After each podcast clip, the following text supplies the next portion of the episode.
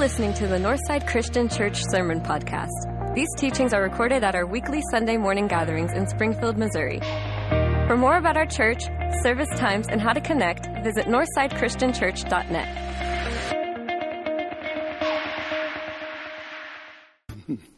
Hey, Northside, Merry Christmas! Yeah! You might as well get used to saying it. I mean, here we are. The children's Christmas program is today. I mean, we're in full swing of Christmas around here. You can tell by looking. Uh, in fact, I, I went into, uh, I mean, we're hearing the songs on the radio. I, I, went into John's office this morning to borrow or steal some mints, depending on how you want to look at that. And uh, I walk into his office and there's a song playing right there through his speakers in his office. And guess what the song was? Do you see what I see?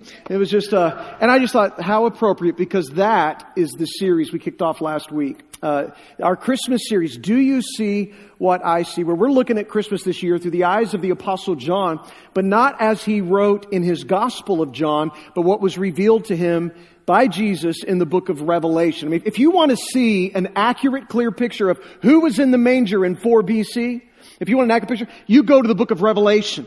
Because it's there that we see Jesus clearly for who he really is in, in all of his power and you get a complete view of his glory and his might and all of that which was veiled from us when he put on flesh in that first century and became a baby. We didn't have all of that picture at that moment, but that's who was in the manger. And last week, Alan Tiger just did a great job of of unfolding for us the answer, giving clarity to the question that we asked, which was who was in the manger? And, and, Alan talked about this, this priestly redeemer and this powerful king and the one who holds the keys to death and to Hades. And it was just a more accurate picture of who Jesus really is. And, and if you missed that, I want to encourage you to go back and listen. It was a great sermon. And if you don't just listen, go watch. Go to YouTube and watch because then you'll also see some perspectives of Jesus people have had through the ages that actually were pretty funny. And uh, so you want to watch it as well. But today, I want to answer this question Why do I need Jesus? Why do I need Jesus? I think that's a pretty appropriate question as we come into our Christmas season. Why do I need Jesus? Because if there is an inability to answer that question quickly or accurately, it may be one of the reasons why so many of us will go through the Christmas season celebrating, gathering with our family and friends, decorating, giving gifts, spending money without any real fellowship with Jesus, without actually growing deeper in our relationship with Jesus, without drawing closer to Him, without much thought, without much focus, without much attention on Jesus, because you can actually go through the Christmas season and not need Him that much. That may be one of the risks that we run. I mean, his title is in the name Christmas, but I don't know how central that is to our celebration. I mean, I know it is to our salvation. I mean, we'll, we'll say we need Jesus for our salvation, but I, I don't know if the way we live our lives every day during this month of December would suggest we need Him that much. That we depend on Him for much. Sometimes we look at our month of December and we think, you know, we got it covered. I think we're okay. And before you dismiss the idea that you might not be making Jesus central to who you are and what you do, I want you to understand that even in the very first century, we've got a church that Jesus is writing to, Jesus is speaking to. It's right there in Laodicea. A church that pretty much had everything. They needed nobody or anything. They felt like they were okay. They got it covered. But Jesus was on the outside looking in.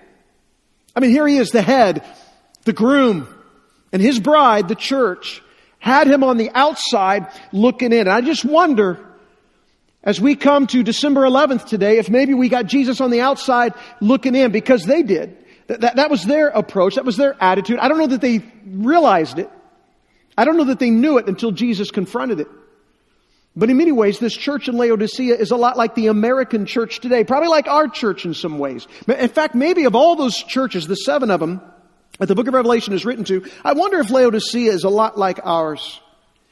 And I want us just to read it together. I want us to come to this together. I think it's, it's so helpful as we come into this Christmas season to look at Revelation chapter 3, verses 14 through 21. So if you look at that, look at that with me, open your Bible, your device to Revelation 13, 14 through 21. And the text begins with. These are Jesus' words. This red letter in your Bible. To the angel of the church in Laodicea, write. I want to pause there for a minute. To the angel. Who are we talking about here? There's some speculation as to what he means to the angel of the church. Angels were messengers. It's believed that he's talking about to the elders, the leaders, the pastor of this church in Laodicea. Write these words to be delivered to the church. And so to these leaders, to the angel of the church, here's these words to Laodicea, a church that currently is in what we would know as Latakia, Syria. A church that was formed during one of Paul's missionary it, was the fruit of one of his missionary journeys. In fact, this church Laodicea is mentioned multiple times in the book of Colossians. If you were reading Colossians, a letter to the church in Colossae, Laodicea is mentioned multiple times. In fact, at the very end of the book, excuse me, in Colossians 4:16, Paul says, after this letter, the letter he's writing to the Colossians is read among you, uh, make sure it's delivered to the church in Laodicea. Let them read it. And then take the, the letter I wrote to them and let it come to you. Colossae was actually pretty close to Laodicea. It was about 9.3 miles away. This is the church of Laodicea. And here's what Jesus says to the church. These are the words of the Amen, the faithful and true witness, the ruler of God's creation. I know your deeds, that you are neither cold nor hot. I wish you were either one or the other. So because you're lukewarm, neither hot nor cold, I'm about to spit you out of my mouth. Why do you need Jesus? Because you're useless without him. That's what he's telling the church of Laodicea. Without Jesus, you're useless. That's what he meant by the word lukewarm. Lukewarm means, means useless. And when Jesus said this to Laodicea, he was kind of hitting a nerve. Because you just got to know what's going on. Laodicea piped their water from the springs that came from other places through a, an elaborate aqueduct system and through clay tubes that were encased in concrete. And so if you were even to go there today, we know that, that uh, northwest of Laodicea was the mountainous region of Hierapolis. And Hierapolis is contained what we know to be the hot boiling springs. People would go there to receive healing and, and to go into those hot springs and, and to soak in those springs. That was Hierapolis. And, and water from those, those boiling springs of Hierapolis was sent down to Laodicea. And that was located to the northwest of Laodicea. And then you had to the southeast of Laodicea this place called Colossae that I mentioned earlier. And Colossae, on its mountain peaks that often were white with snow, the melting ice and snow would turn into this cold, refreshing water that would flow from there. And they would pipe that water from Colossae all the way to Laodicea. And of course, whether it was hot water or whether it was cold water, both that are really good, by the time it got to Laodicea, it was lukewarm which just really isn't good for much of anything. I mean, if it was hot, then it was good for healing and bathing. If it was cold, then it was, it'd be great for refreshing drink. But lukewarm is useless. And you all know this. Why? Because so many of us are coffee drinkers. Any coffee drinkers in the room right now? Just want to say, that's me. Yeah. In the morning, especially this time of year, you get up and you get that piping hot coffee and the steam is rising off of it. And you walk outside and then more shows up and mm, you just drink that right there. You just love piping hot coffee. It, it's, it's awesome. Or if you get later in your day, you need a little pick me up later in the day and you, and you're out and about and you run by a place like Seven Brew and you get that cold brew, cold foam, cold coffee, maybe a frappuccino, whatever it is. But you get that cold coffee and it's so refreshing and it's so good. Hot is good. Cold is awesome. But if you're in your office like I am sometimes and you got the, the two mugs because you got the one you brought with you at 5 a.m. and it's sitting there, and that was your morning coffee, then you need to pick me up later in the day, and so you got your, your office mug, and it's sitting there with that coffee. And you start working away, and you're typing things about Hierapolis and Laodicea, and then you accidentally reach for the wrong mug. And as you're thinking about this, you put it to your lips, and that lukewarm, if warm coffee hits your lips. What do you want to do? Spit it out, spew it out. And that's what Jesus says. Because you're lukewarm, I just want to spew you out of my mouth. Because you're useless for the kingdom and, and useless for the faith. And right now, as a church, you're, you're even useless in the kingdom. He's going to give us some reasons why that is the case. But Jesus describes them this way, which was a shock. I mean, it was a shock for them to hear because they were the people who had it together. They had the good jobs. They had the good sources of income. They were well educated people. They were the ones that people came to their city for good medical care. I mean, they were the ones that people needed. They were well educated. They were the ones who could provide for their needs. They were the ones with the beautiful wool for the rugs and the blankets and people would come to them for clothing and coats. I mean, like if you were going to say, who would God want to use to influence the world? It would be these people. They already were influencing the world. They had what the world prioritizes. They had what the world values and desires and wants. But the problem was their affluence made them prideful. And it made them blind to how spiritually bankrupt and how relationally poor they actually were. They weren't giving the world what it actually needed. The world thought they were. But Jesus is looking at his church and he's saying, You and this world are desperate. And you're poor. And you're weak. Because you're pursuing the things of this world, but you're not pursuing me. He was on the outside of the church looking in. And if the manger at Christmas time reveals anything to us, what it reveals to us is that Jesus wants to have fellowship with us. He wants to have relationship with us. He wants to be with us, Emmanuel. But they were not in relationship with Jesus. Too many things got in the way. Too many things were in the way. And so here's what Jesus says to that church at Laodicea. He says in verse 17, You say, I am rich. I've acquired wealth and do not need a thing.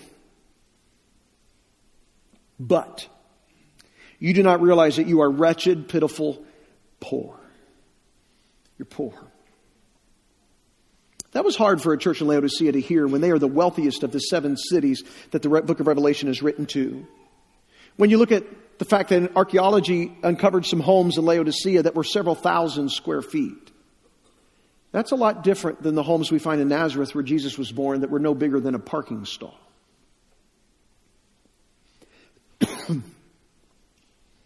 The homes in Laodicea had indoor plumbing. They had access to water. They were wealthy.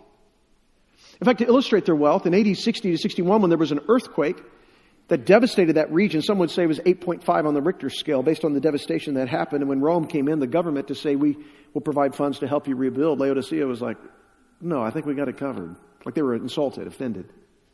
We don't need your money. We're Laodicea. I mean, who does that? They did. They were self sufficient. And that kind of attitude just crept its way into the church. They, they weren't crying out to Jesus, desperate for him, because they didn't see how desperate they were. Without Jesus, they were useless. But not just that, but Jesus says, without me, you're, you're poor. Without Jesus, you're spiritually and relationally poor. You're bankrupt, Jesus says. And then in verse 17, Jesus continued with this Not only are you poor, but you're blind and naked. I counsel you to buy for me gold refined in the fire so you can become rich and white clothes to wear so you can cover your shameful nakedness and salve to put on your eyes so you can see. It's just so obvious as Jesus writes, He knows you. He knows your thoughts. He knows your actions. He knows your ways. He knows your habits. He knows your hangups. He knows your hurts. He knows everything about you. He knows this church. He knows who we are. He knows how we're made up. He knows how we think. He knows what we do. He knows us because everything he says just hits a nerve with this church. I mean, everything in that verse is so directed to them.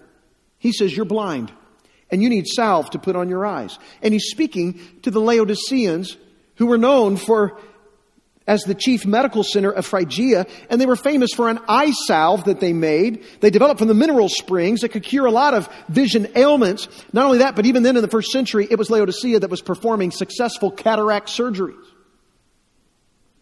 They were helping other people with their vision. And Jesus says, But you're blind.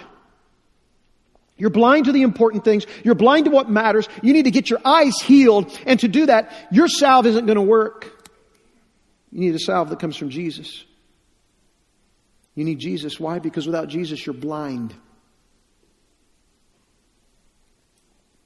when there is a discrepancy between your perception of reality, excuse me, there's a, a discrepancy between your perception and reality.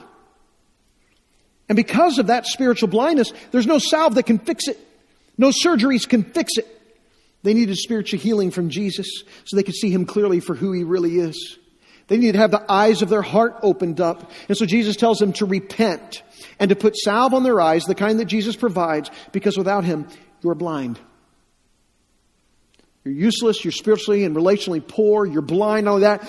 Without Jesus, you're naked. He says you're blind and you're naked which would be an affront to them because they were known for their textile products, especially the fine raven black wool that came from this rare breed of sheep that lived in the surrounding mountains.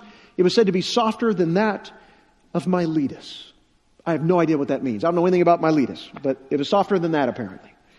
And it was spun into fine clothing, particularly that of outer garments and cloaks and coats. And rich people came from all over the empire to buy clothes that were made in Laodicea. It, it, was, it was like the Lululemon of the world. That was Laodicea. They were known for that. They were proud of their fashion and their clothing. And Jesus says, You're naked. Which in that culture was the ultimate humiliation. You may be physically clothed, but you're spiritually naked and vulnerable. You're guilty in your sin, and unless you repent, your sin will not be covered it will be exposed. So Jesus says, Repent. And if you would repent, then you'll be given white clothes to wear, white clothes to put on. A little different than the black wool, but what, what, what, why white clothes? He's just saying that the guilt of your sin that marks you, it, it's going to be covered with this, this robe of righteousness one that's been bought and paid for and provided through the blood of Jesus. It's not often we think of white robe with, with the blood of the Lamb, the blood of Jesus, and yet the scriptures tell us through, through the blood of Jesus that our sins are made white as snow. That He makes us without blemish and free from accusation. We are purified and forgiven justified. In fact, in Revelation chapter 7, this is the picture of all of us when we're gathered around the throne of God. When the saints are gathered there, we see them and they're wearing white robes. Is the emphasis on robe probably not so much as the fact that they're cleansed? They're cleansed from their sin by the, it says, by the blood of the Lamb. They're made spotless by Jesus, who makes them without blemish, blameless. You don't need clothes with a fancy label. You don't need to wear clothes from Laodicea or Lululemon. You don't need that.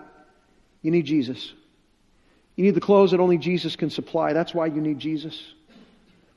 So he can cover your shame and your guilt, make you blameless before God. You need to be clothed in him. When God looks at you, you want to be clothed in Jesus. In fact, this is why in Galatians 3 26 through 27, it says, So in Christ Jesus, you are all children of God through your faith. For all of you who were baptized into Christ, you've been clothed with him. You have put him on through your faith in, in Jesus, who through his blood, the forgiveness of sins is possible. By his grace, you are saved. Those are the clothes that matter. To be clothed with Jesus And I know this time of year, man, we're, we're into, you know, getting stocked up with our clothes and getting this and getting that, but what about being clothed in Christ? That's what matters.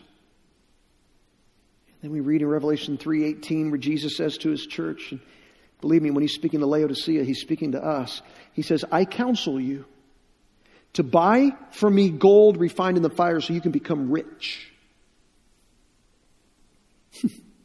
Interesting. It's like eh, Jesus knows his people. He knows this church. Everything he says just hits them. Why? Because Laodicea was the banking center of that region. They were they had enough gold. Why would they buy any? But Jesus' admonition for them to buy gold refined in the fire, it, it parallels what God says in Isaiah 55 1 when he says, You have no money? Come buy wine and milk without money, without price. Buying is figurative for obtaining. Obtain what you really need from me. You need a different kind of gold. There's the kind that can fill your bank account. Yeah, you got that.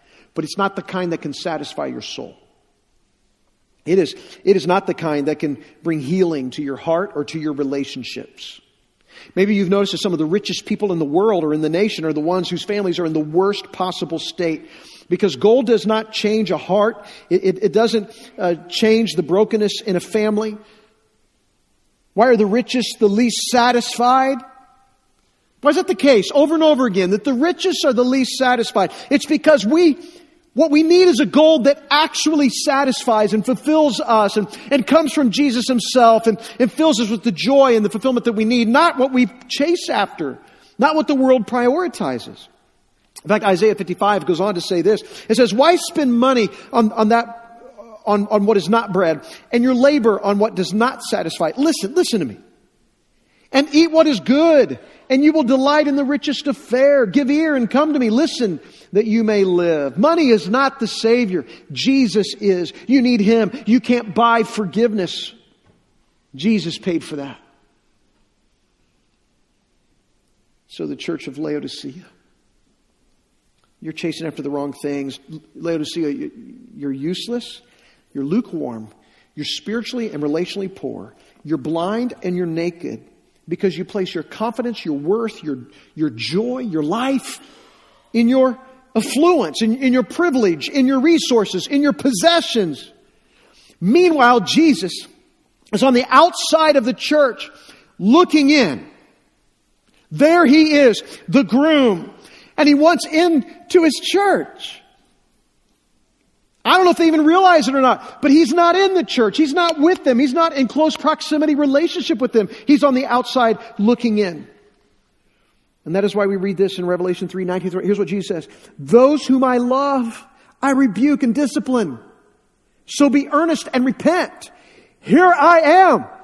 I stand at the door and knock. If anyone hears my voice and opens the door, I will come in and eat with that person and they with me. Why is Jesus standing at the door knocking? Why is he out there? Why is he on the outside? This is his church. I mean, the most jarring image of this text ought to be this one. That Jesus, the Savior, the Lamb, the Creator, Almighty God is on the outside of his church wanting in. And yet the church is pursuing everything else but Jesus. They have everything they need but the one that matters. Does that not sound like perhaps what the American church is like? Perhaps what we are like? Perhaps what December looks like? Is it perhaps what Christmas looks like? Is it what our families look like right now? Jesus knocking at, you know, usually when I've heard this text used in the past, it's always been used in the context of, you know, like someone who's an unbeliever receiving Jesus. It's like for evangelism. And they'll say, Jesus, you know, he's, he's standing at the door of your heart knocking. He wants to come in and save you, you know, receive Jesus. And usually it's almost like a, it's like a, a person who's not a Christian, you know, let Jesus come into your life. And, and that's not a wrong picture at all. It's just not the context of what's actually happening in this verse. He's not standing at, at the door of the heart of someone who's not a believer. He's standing at the door of his church of his bride, of you. These are believers that Jesus wants to have fellowship with and be close to, but they're too preoccupied with other things to let Jesus in to their church. And that may be a picture of our church right now. He wants relationship, fellowship, but we're not praying, we're not fasting, we're not depending on Him, we're not thinking on Him, we're not listening or obeying Him right now. We're pursuing fancy clothing and great health care and wealth and influence and money and gold, but we're not pursuing Jesus. It may be why sometimes Christians from poorer areas, they'll, they'll come to America and they'll visit our churches, and typically, sometimes, often, they're appalled by our lukewarmness. They're not impressed by the technology. They're appalled by how little we pray, how desperate we are in our prayers, by how little we give, how much we spend on ourselves, how afraid we are to share our faith or to talk with others or identify ourselves as Christians when we are in a culture where we can do that freely and they came from a place where they likely would be persecuted for doing so, but do it anyway. Oftentimes it looks like a lukewarm church. J.D. Greear listed qualities of lukewarm Christians. in a message he gave several years ago. And it was things like this. He said, lukewarm Christians, they crave acceptance by God more than, excuse me, they, they crave acceptance by people more than God. Lukewarm Christians, they rarely share their faith in Christ. Lukewarm Christians, they, they rationalize their sin. Like, they don't really hate sin, they just don't want to be thought of as bad people. Francis Chan said, lukewarm Christians don't really want to be saved from sin, only the penalty of sin. He said, lukewarm Christians think more about life on earth than eternity in heaven. For real Christians, they live as if eternity is just around the corner. They're not obsessed with a bucket list because they know they'll get everything on that list times a bazillion in eternity. The reality is, real Christians are not thinking YOLO. You only live once. YOLO. No. Real Christians are thinking YALF. YALF. You actually live forever. You actually live forever. Lukewarm Christians only turn to God when they need something. Lukewarm Christians give when, when it's convenient. Francis Chan said lukewarm Christians love their luxuries and rarely give to the poor in a truly sacrificial way. Lukewarm Christians look like Laodicea. And I think it would be a good and appropriate exercise for us to wonder does it look like us?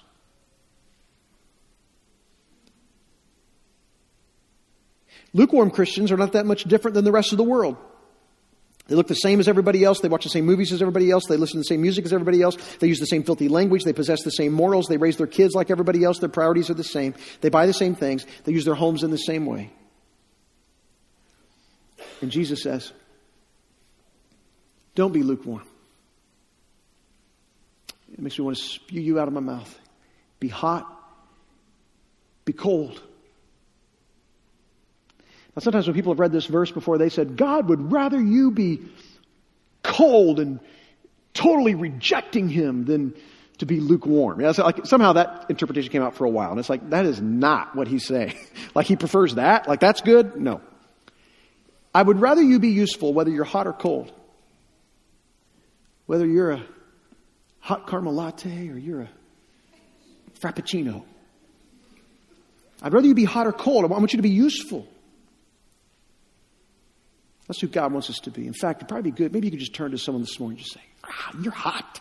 You are hot. Or discernment might say, Better, you probably shouldn't. You just probably shouldn't do that. Um, just a thought. Probably shouldn't. And then Jesus says this, Revelation 3 21. To the one, to the one who's victorious, I will give the right to sit with me on my throne just as I was victorious and sat down with my Father on his throne. Whoever has, whoever has ears, let him hear what the Spirit says to the churches. To the one who's victorious. Man, that's what I want. I want to be victorious. So how do I be victorious? It's different in the kingdom economy and God's economy than it is in our economy. It looks different, that's for sure. The Christmas story is just so counterintuitive to the way we think. We think a powerful life is marked by position and power and influence, but Jesus didn't come with any of that. He came with weakness. He wasn't weak. We know that because we're reading Revelation right now. He wasn't weak, but he came in weakness. He came that way. He's all powerful, but he made himself nothing. Why? Because weakness welcomes the power of God. Because when we are weak, he is strong. When we are weak and people say there's no way, that's when God works and people say, wow, that was impossible. That no one could have done that but God. And that's what the Christmas story is all about. No one could do this but God. In our weakness, we're strong. We don't have to be Laodicea, where we think we're all that all powerful, almighty. No, it's in the margin. The greater the margin of weakness, the greater the power of God is seen. Because he does what seems impossible. If Jesus was born into a wealthy family, we'd say, look what wealth can do. If he was born into a political family, we'd say, look what power can do. If he was born into scholarly excellence and brilliance, we'd say, look what education can do. But Jesus was born in weakness so that in Christmas, we would say, look what God can do. Look what God can do. Only God can do this. It's why God said, my power works best in weakness. He said that in 2 Corinthians 12. My power is made perfect. It works best in weakness. My grace is all you need. We want to posture and pretend and show strength. We want that. Because we don't want people to think of us as weak. In other words, I think in a lot of our hearts and souls, if you're completely honest with yourself, who you really want to be is Laodicea. We want to be Laodicea. And Jesus is just telling us if that's your priority, if that is the affection of your heart, you do not want to be Laodicea. You are useless, poor, wretched, blind, naked. You're without. We're useless without Him. And Jesus says, if you have ears to hear, let you hear this. Come to me. Look to me, He says. Seek me. Let me into your heart. Let me into your mind. Let me into your life. Let me into your assembly. Let me into your church. Instead of valuing the possessions of this world, instead of valuing these things, would you value me? Instead of worshiping the saviors of success, the saviors of pleasure, the saviors of, of affluence, would you recognize there's only one Savior? None of those will save. In fact, they will send you into brokenness and despair. I need Jesus because without Him, without Him, my life falls apart. Without him, I'm nothing. Apart from him, I'm nothing. I'm just building on a foundation of straw and hay that's going to fall. I'm useless. I'm weak. I'm blind. And the question that you need to answer today is the question of why do you need Jesus? What's he saying to you? What are you trying to replace him with? And so Jesus says in Revelation 3 18 to 19, Those I love, I rebuke. I, I, those I love, I discipline. I, I, I'm rebuking you because I love you. You're my bride, you're my people, you're my church. But right now I'm on the outside looking in. Earnestly repent, he says. Earnest means a, sincere, intense conviction. That you need to come to Jesus. You need to turn back to the Lord. He's standing at the door and he's knocking to come into relationship, fellowship with us, to be closer to us. And so maybe this year for you, it needs to be that you pick up an Advent guide or you get online and you do our Advent guide so that every day you're fixing your thoughts on Jesus. Maybe you're back into your Bible reading as you finish this year through our year of Bible engagement so you're coming to know Jesus. Maybe it means instead of right now pursuing the, the clothing and the luxury and all of these things. We just start pursuing Jesus because He wants to be in relationship with us. So today, if you want to begin a relationship with Jesus, if today you need to repent and turn to Jesus, you just want to pray with someone to deepen that relationship with Jesus, I just want to invite you to come today.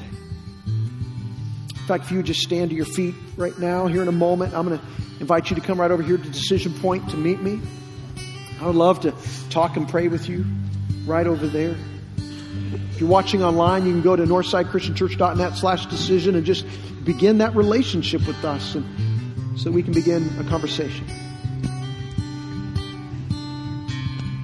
I think as you leave today, on the walls at the exit as you leave are some boxes you can give to the Lord today.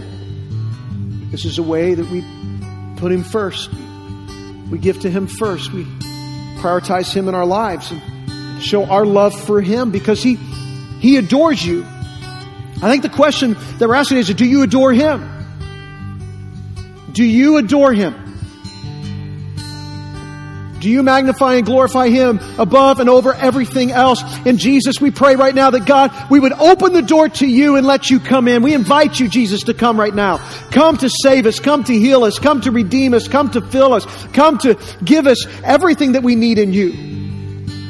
The God, we, we would trade out everything in this life for you so that we can buy a gold that's been refined in the fire, one that you give that heals us from our sins and cleanses us from our diseases and renews our minds and our spirits and washes over us, cleansing us, sanctifying us, renewing us, So, Jesus, we pray that you would come, come this Christmas. Emmanuel, God, be with us right now. Enter in as we adore you. And it's in Christ's name we pray. Amen. Thanks for joining us this morning, Northside. Before you go, make sure you check in and let us know you were here. Text the word check to 417 233 1200. If you want to respond to today's service, you can do that online through Decision Point. If you want to know more about baptism or becoming a member, you can request more info at northsidechristianchurch.net slash decision. This is also the place to find out about our life groups, find out what sort of service opportunities there are, or if you just need to get in touch with a minister. And if you're online, you probably use social media too. Make sure you're following along with Northside on our Facebook page, Instagram account, YouTube channel, or Twitter. We are glad that you chose to join us this morning. As we head out for the week, let's make sure we take the love of God with us. Take good care of each other, Northside.